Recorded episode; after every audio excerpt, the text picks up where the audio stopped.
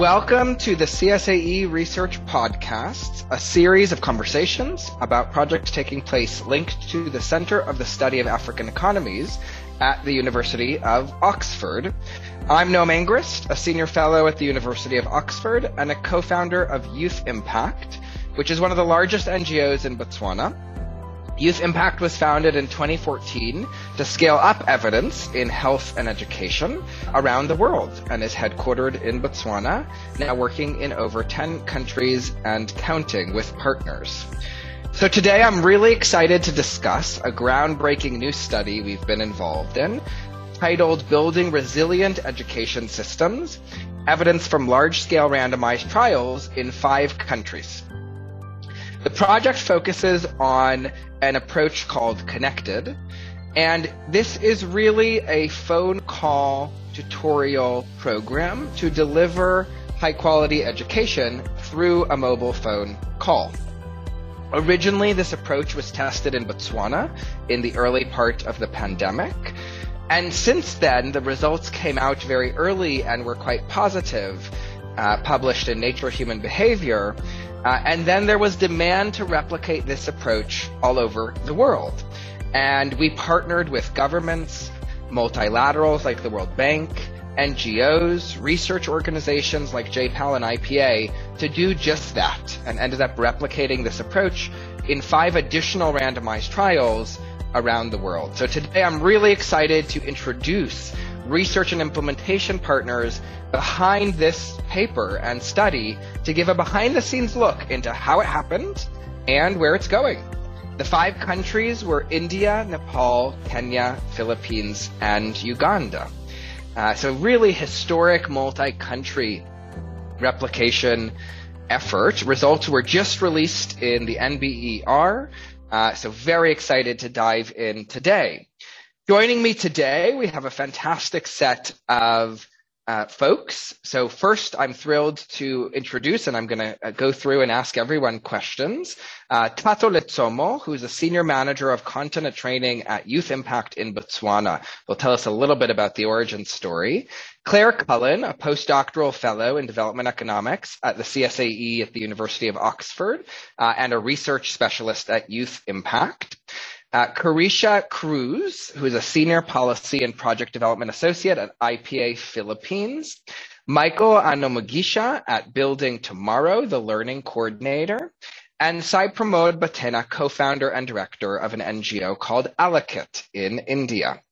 Uh, in addition to uh, Carisha, Michael, and Sai's organizations uh, around the world in Philippines, Uganda, and India, we also partnered with NewGlobe in Kenya and in Nepal with the World Bank, with the government, and two NGOs, Teach for Nepal and Street Child. So a really diverse coalition, five randomized trials, 18 months uh, and providing real-time evidence on really critical issues of how to provide high-quality remote instruction when schools were disrupted.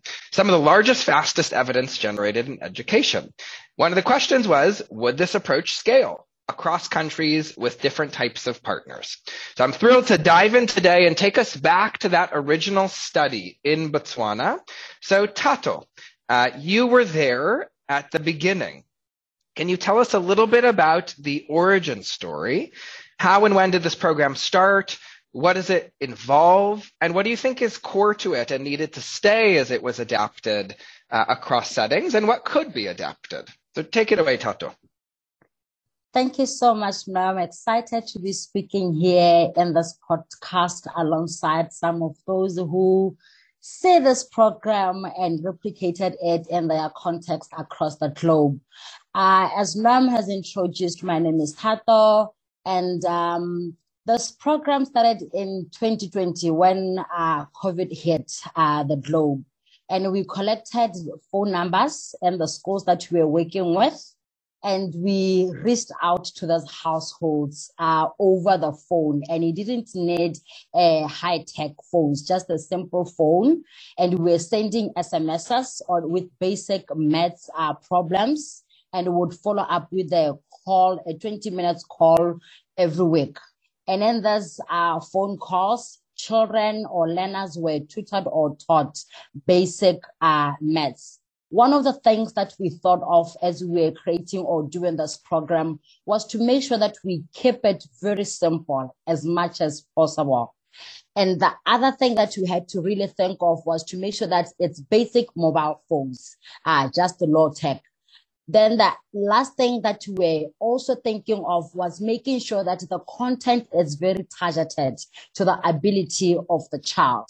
And this is one of the things as we were talking to countries that wanted to replicate or take the program up was one of the messages that we were saying to say the principle is keeping it simple and making sure that the content is targeted. Thank you, Tato. Amazing in its simplicity and, and kind of how much of the innovation was actually in keeping it uh, so simple and accessible and cheap. So the phone is obviously a key feature of this. You mentioned targeting. Would you say that was, if you had to pick a principle that was really core to the pedagogy, would you say that's what it was? And can you describe that a little bit more? Thank you so much. And um, that was the main principle and very core to the program. Uh, uh, like uh, we have already mentioned, the core principle was making sure that the instructions are targeted.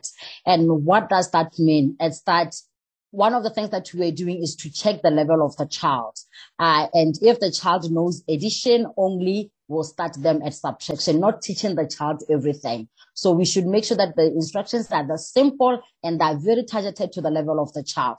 Then one of the things that we're doing in this call every week in the call will give a problem for the day to check if the child has learned something during this 20 minutes phone call and make sure that in the following week when you are calling, you are targeting the instructions to the level that the child would be at. Got it. And very interesting that you're using these high frequency kind of mini assessments to target that instruction.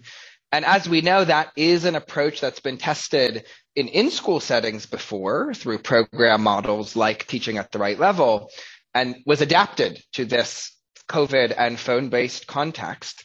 And it also is interesting because this call is one on one, might also help target it even further. You can really address the child's needs almost like tutoring.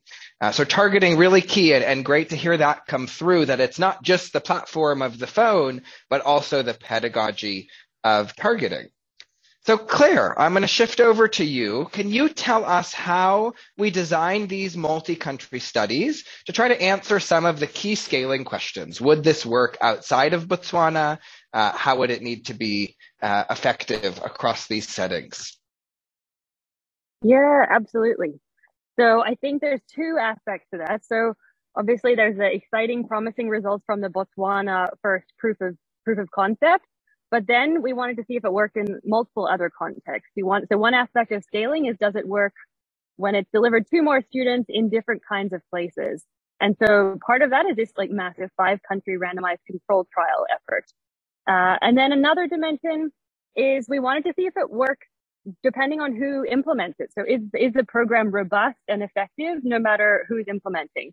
So we randomize students to receive the program from either government or NGO implementers in some context. Uh, so that helps us answer the question, like potentially could it be scaled by government teachers?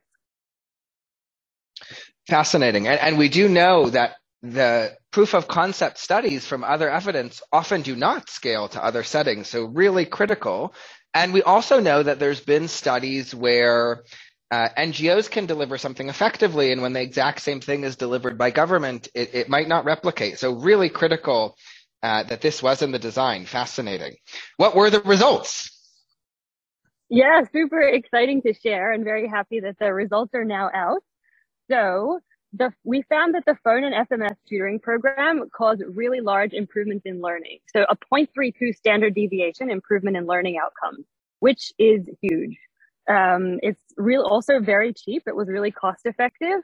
And so just to give it like a benchmark, when we looked at a review of education programs out there, we found that this is amongst the most cost effective programs out there. Um, so that's really promising. Should also mention that it was effective everywhere. So in all five countries, there was a, um, a statistically significant improvement in learning. Obviously, there are differences across programs, but it worked. Uh, and then also really excitingly, we found that it was equally effective no matter who delivered it, whether it was government teachers or NGO implementers.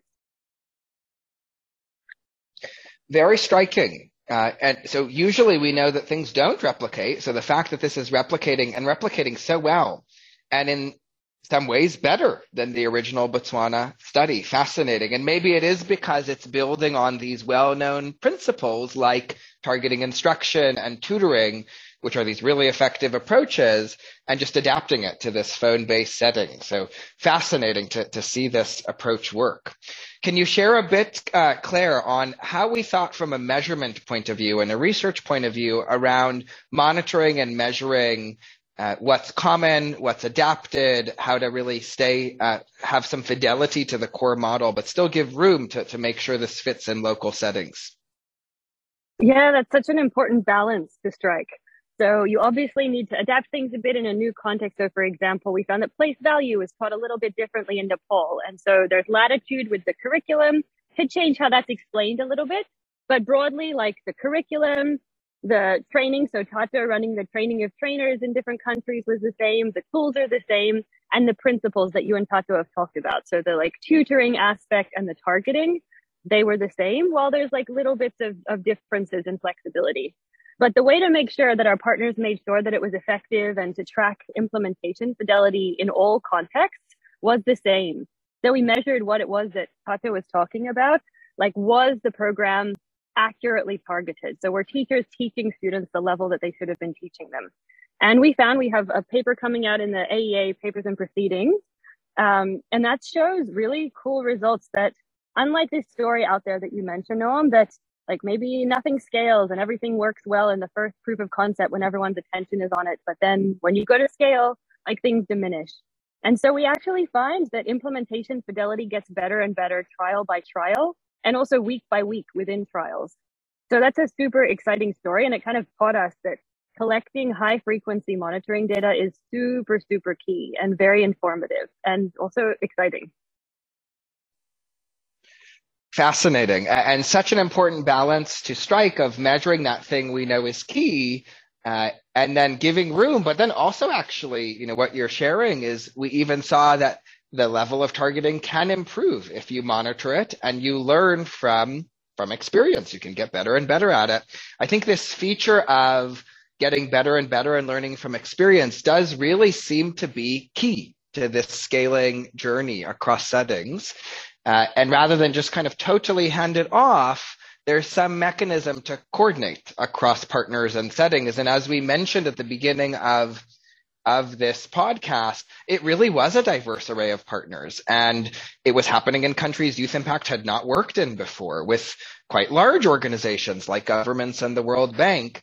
But that coordination across partners and, and ability to share lessons, uh, really important and fascinating to see that show up in the data. So now I'm actually going to turn to the partners and hear from their perspective in various country contexts. So I'm going to start uh, with Sai in India uh, with Alokit, right, an NGO that was working with, with government teachers to deliver this. Uh, Sai, can you share what initially drew you to this program and what did it look like in your context? Right. So uh, we implemented this program in government residential schools in the Telangana state of India. The government here runs residential schools for children from the most marginalized scheduled caste and scheduled tribe communities whose family incomes are less than 1,250 US dollars annually. Uh, in this network, despite the best efforts from the government, only about 20% of the children were engaged in learning or consuming learning materials shared through WhatsApp, TV, or Zoom sessions. An additional challenge was that the students lived far away from the school, sometimes almost 70 to 100 kilometers, and teachers were finding it, finding it very difficult to kind of reach the students. And we were looking at ways to educate the children and reduce the learning loss. The department was also looking for partners. So that's when we were drawn towards ConnectEd program and we realized that already the ConnectEd program was tested. Evidence was coming up already. So that's how we were drawn into this program. We thought we should definitely implement it and pilot here. That's great. Great to hear that. And obviously there were so many things to pick from, right? It was this moment of uncertainty, of need, uh, and so great to hear what drew you to this approach. Moving to Uganda, uh, Michael, from your perspective as building tomorrow, what drew you to the program? And also what it looked like in your setting. And as we know, in Uganda, there were some of the longest school closures in the world. Thank you, uh, Dr. Noam Angrist. Like you did last there, uh, Uganda was not exceptional to uh, the rest of the other countries under uh, COVID lockdowns. Uganda actually faced uh, about two years of school closures which left about 15 million learners affected. And prior to these school closures, only about 4% of the learners could do basic math operations by grade four, a situation that was further exacerbated by COVID-19. Our organization has contributed to stemming learning loss by using uh, a corps of about 7,000 community educational volunteers to deliver literacy and numeracy lessons to uh, all learners using the teach at the right level methodology and our signature name Roots to Rise program. And by 2022, uh, we were able to reach about 100,000 uh, learners. Think about it, uh, for example, a case in point, a one Aisha who was under our programs is a top performer in her class and an academic inspiration to her peers. And after about two years of school schools reopening, she was struggling to recorrect her concepts taught in class and found it uh, a little bit disturbing for her. This meant that the teachers had to do uh, so much to get Aisha up speed with schoolwork. And this was not unique to Aisha alone, but also across about 15 million learners. Working with ConnectEd program, stem learning loss, uh, using our community educational volunteers and proving their efficacy was important for us see a way how we can scale this approach and uh, stem the crisis. Got it. Very important and, and, great to see this model of community education volunteers being able to deliver this uh, in their local settings, uh, even through the phone, uh, and in a setting where schools closed for so long. We also know in the Philippines there were some of the longest school closures in the world, and of course, in all settings, school were disrupted for for far too long.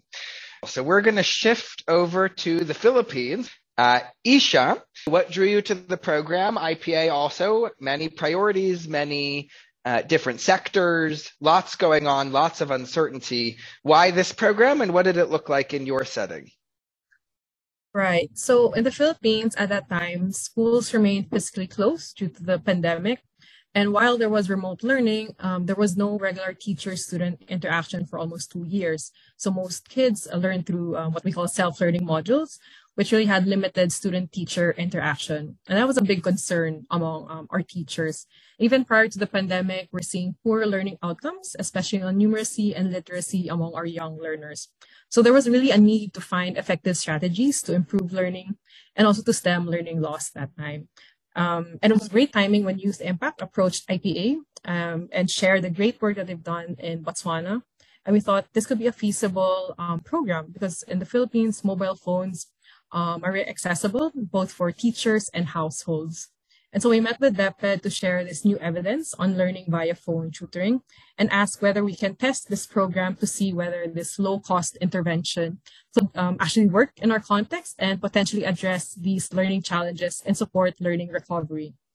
And so, yeah, so we were able to engage with DepEd across all governance levels, um, from the central office down to the field offices and schools, and we got their support.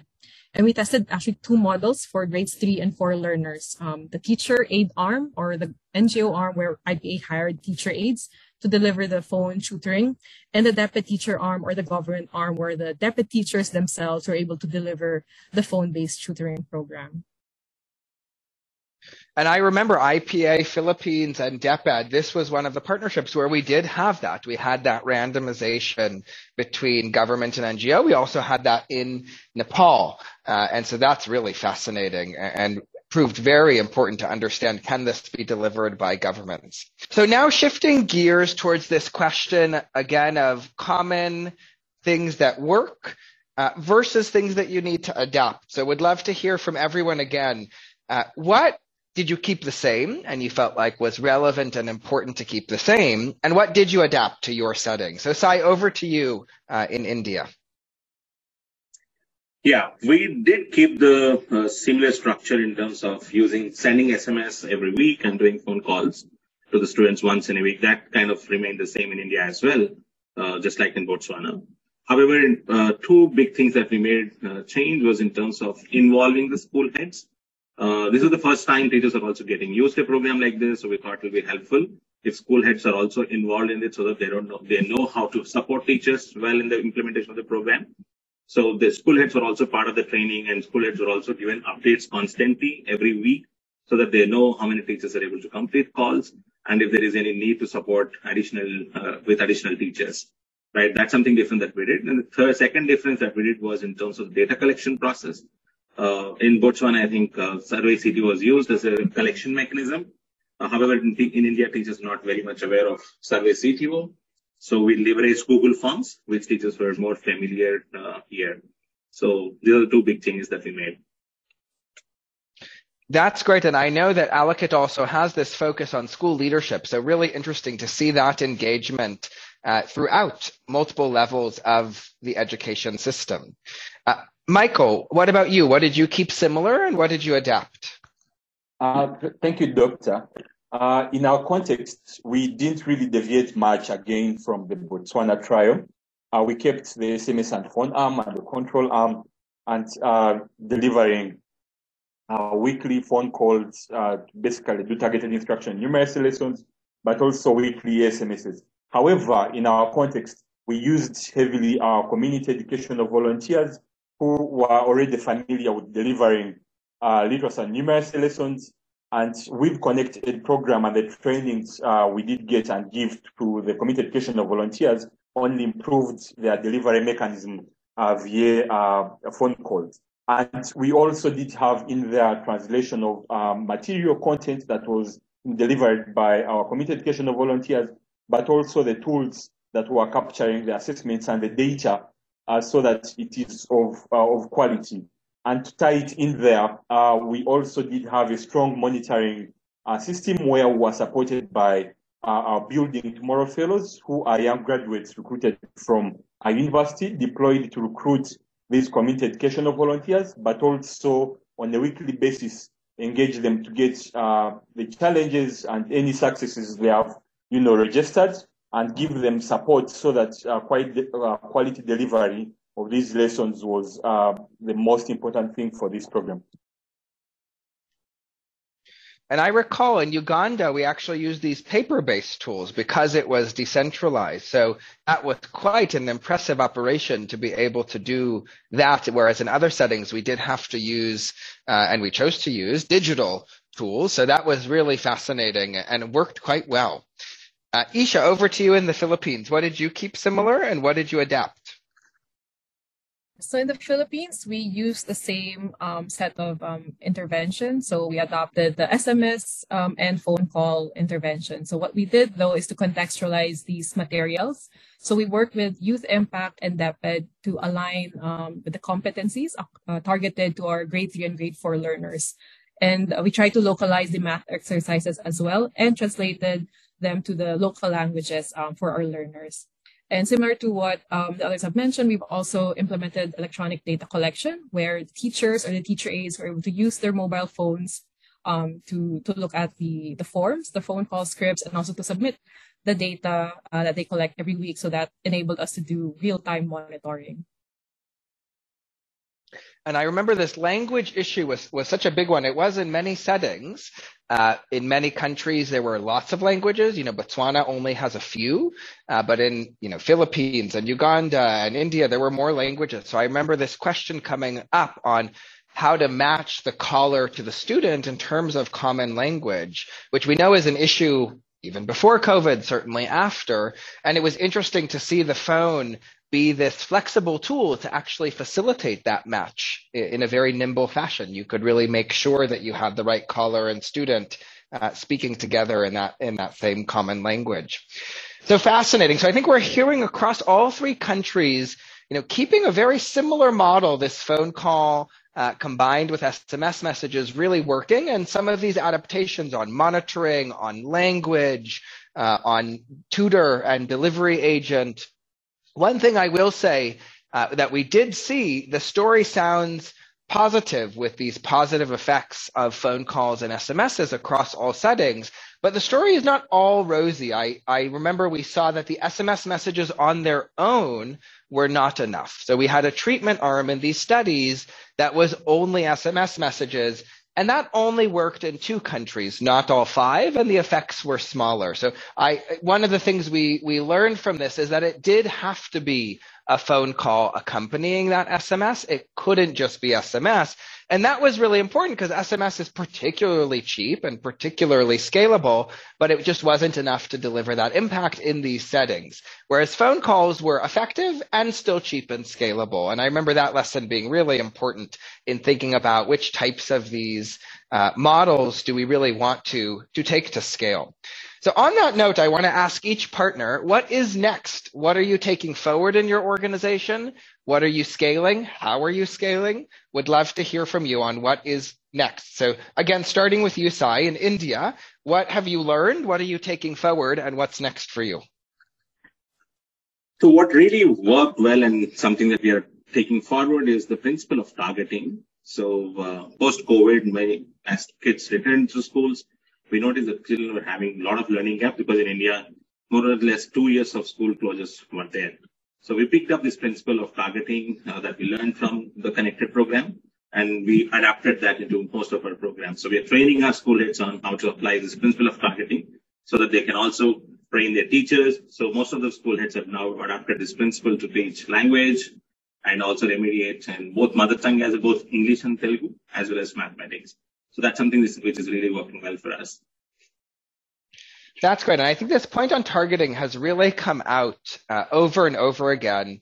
Uh, I should also reference, you know, there's been other work on this uh, approach and, and this topic. And there was a study in Sierra Leone uh, that did phone calls but did not target instruction. And there it wasn't effective. So this piece on targeting is really key. And we even did see that in the original Botswana study. We cross randomized targeted instruction and those effects were, were more positive. So that's great to hear, Sai, that that's a principle that you're really taking forward.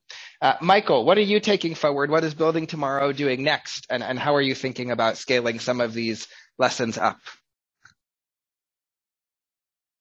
Well, uh, for building tomorrow, one thing really this uh, program has helped us learn is um, it has helped us to validate the effectiveness of phone-based learning and actually empowered us to scale our EWAKA program, more so of uh, a delivery automated uh, platform to deliver numeracy lessons through interactive voice recognition uh, via 2G uh, phones, and uh, also helped us to validate that community educational volunteers can equally be effective uh, instructors. And uh, we continue to elevate them in our model so that we can reach as many learners as possible. And doing an A-B, test, A-B uh, testing to uh, look at very many other factors to see how why uh, in our context was this successful for this particular program is important for us as we um, influence policy implications in our country to ensure uh, literacy and numeracy for all.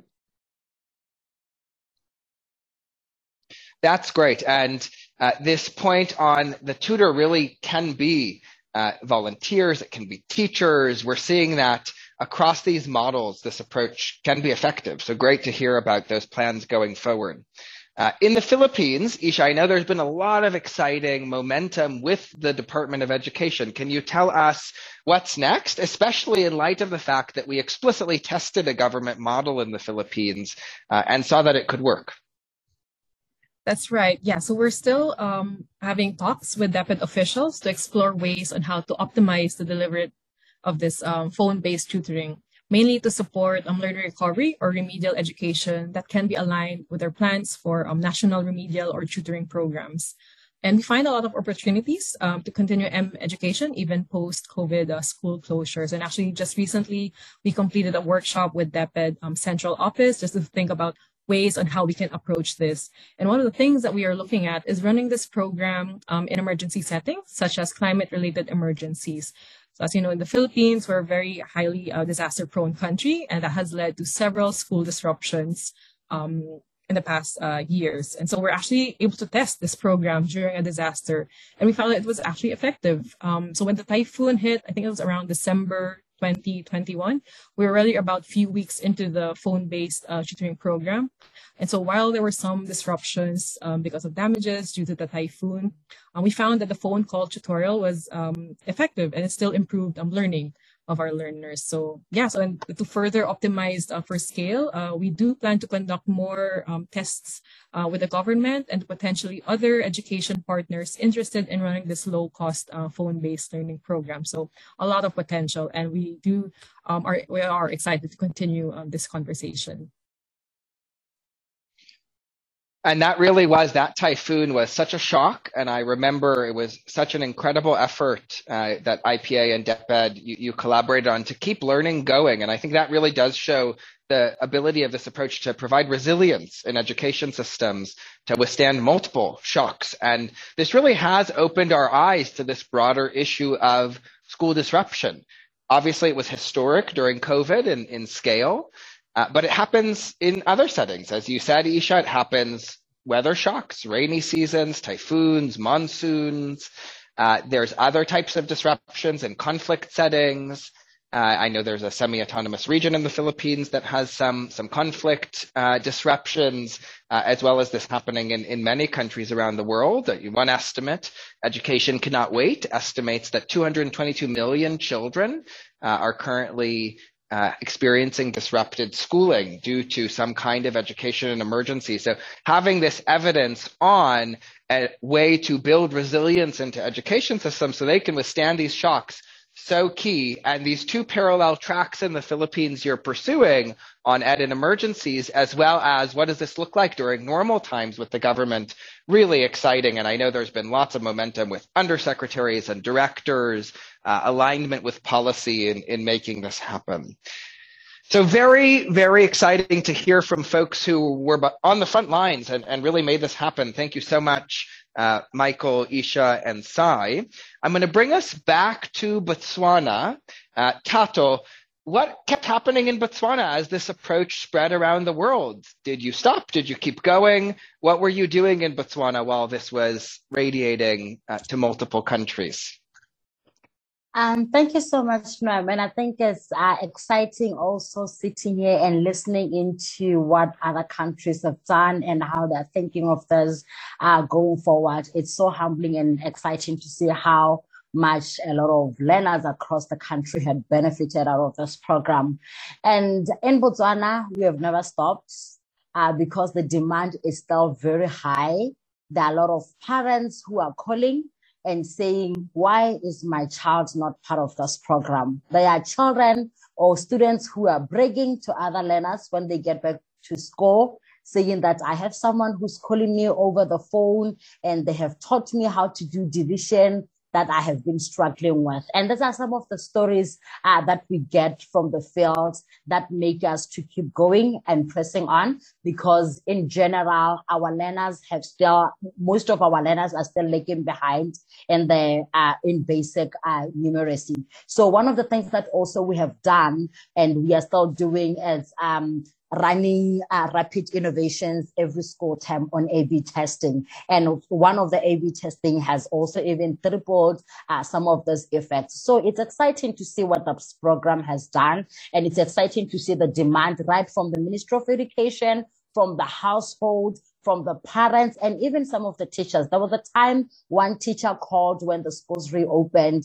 and said, I hear in my class, I have not yet introduced division. And when I introduced it, one child just raised up their hand and said, she knows how to do division. And I was, I asked them to come to the board and show how they do the division. And the child did it so well. And the way that the, the, the way that even me as a teacher, I was not going to be able to explain, uh, to, to the learners. And when she asked the, this child, this, the student said, they someone called them over the phone from Youth Impact and they taught them uh, this uh, concept during uh, over the phone.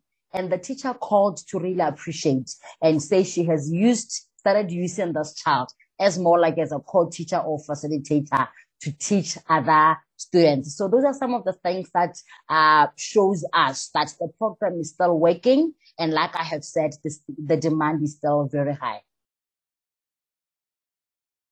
It's so great to hear, Tato, that, that this kept going and that you kept learning. Uh, I think this is one of the striking things. On the one hand, this has now this approach and this evidence base become one of the largest multi-country evidence bases in education, six RCTs and counting that we've been directly involved in. Other authors and organizations are also testing this approach. The Inter-American Development Bank has now tested this approach in, in four countries, the Center for Global Development, uh, and, and others. And it's exciting. On the one hand, there is so much evidence. On the other hand, there's so much more to learn. We're just scratching the surface on what this type of approach can do, where it can work, where it won't work, uh, and how to scale it up. So it's just so great to hear uh, that this has kept going and continued to improve in Botswana uh, simultaneously. So I just want to thank all of the folks who've joined us on this podcast. It's always so wonderful to hear from people directly who make these studies happen.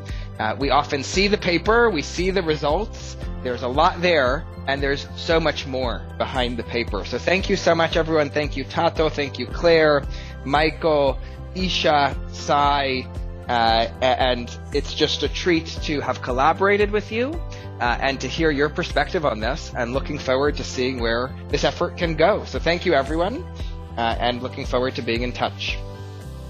Thank you so much, Noam, and thank you, everyone, for listening in. Thank you, everyone. Thanks, everyone. Thank you. Thank you.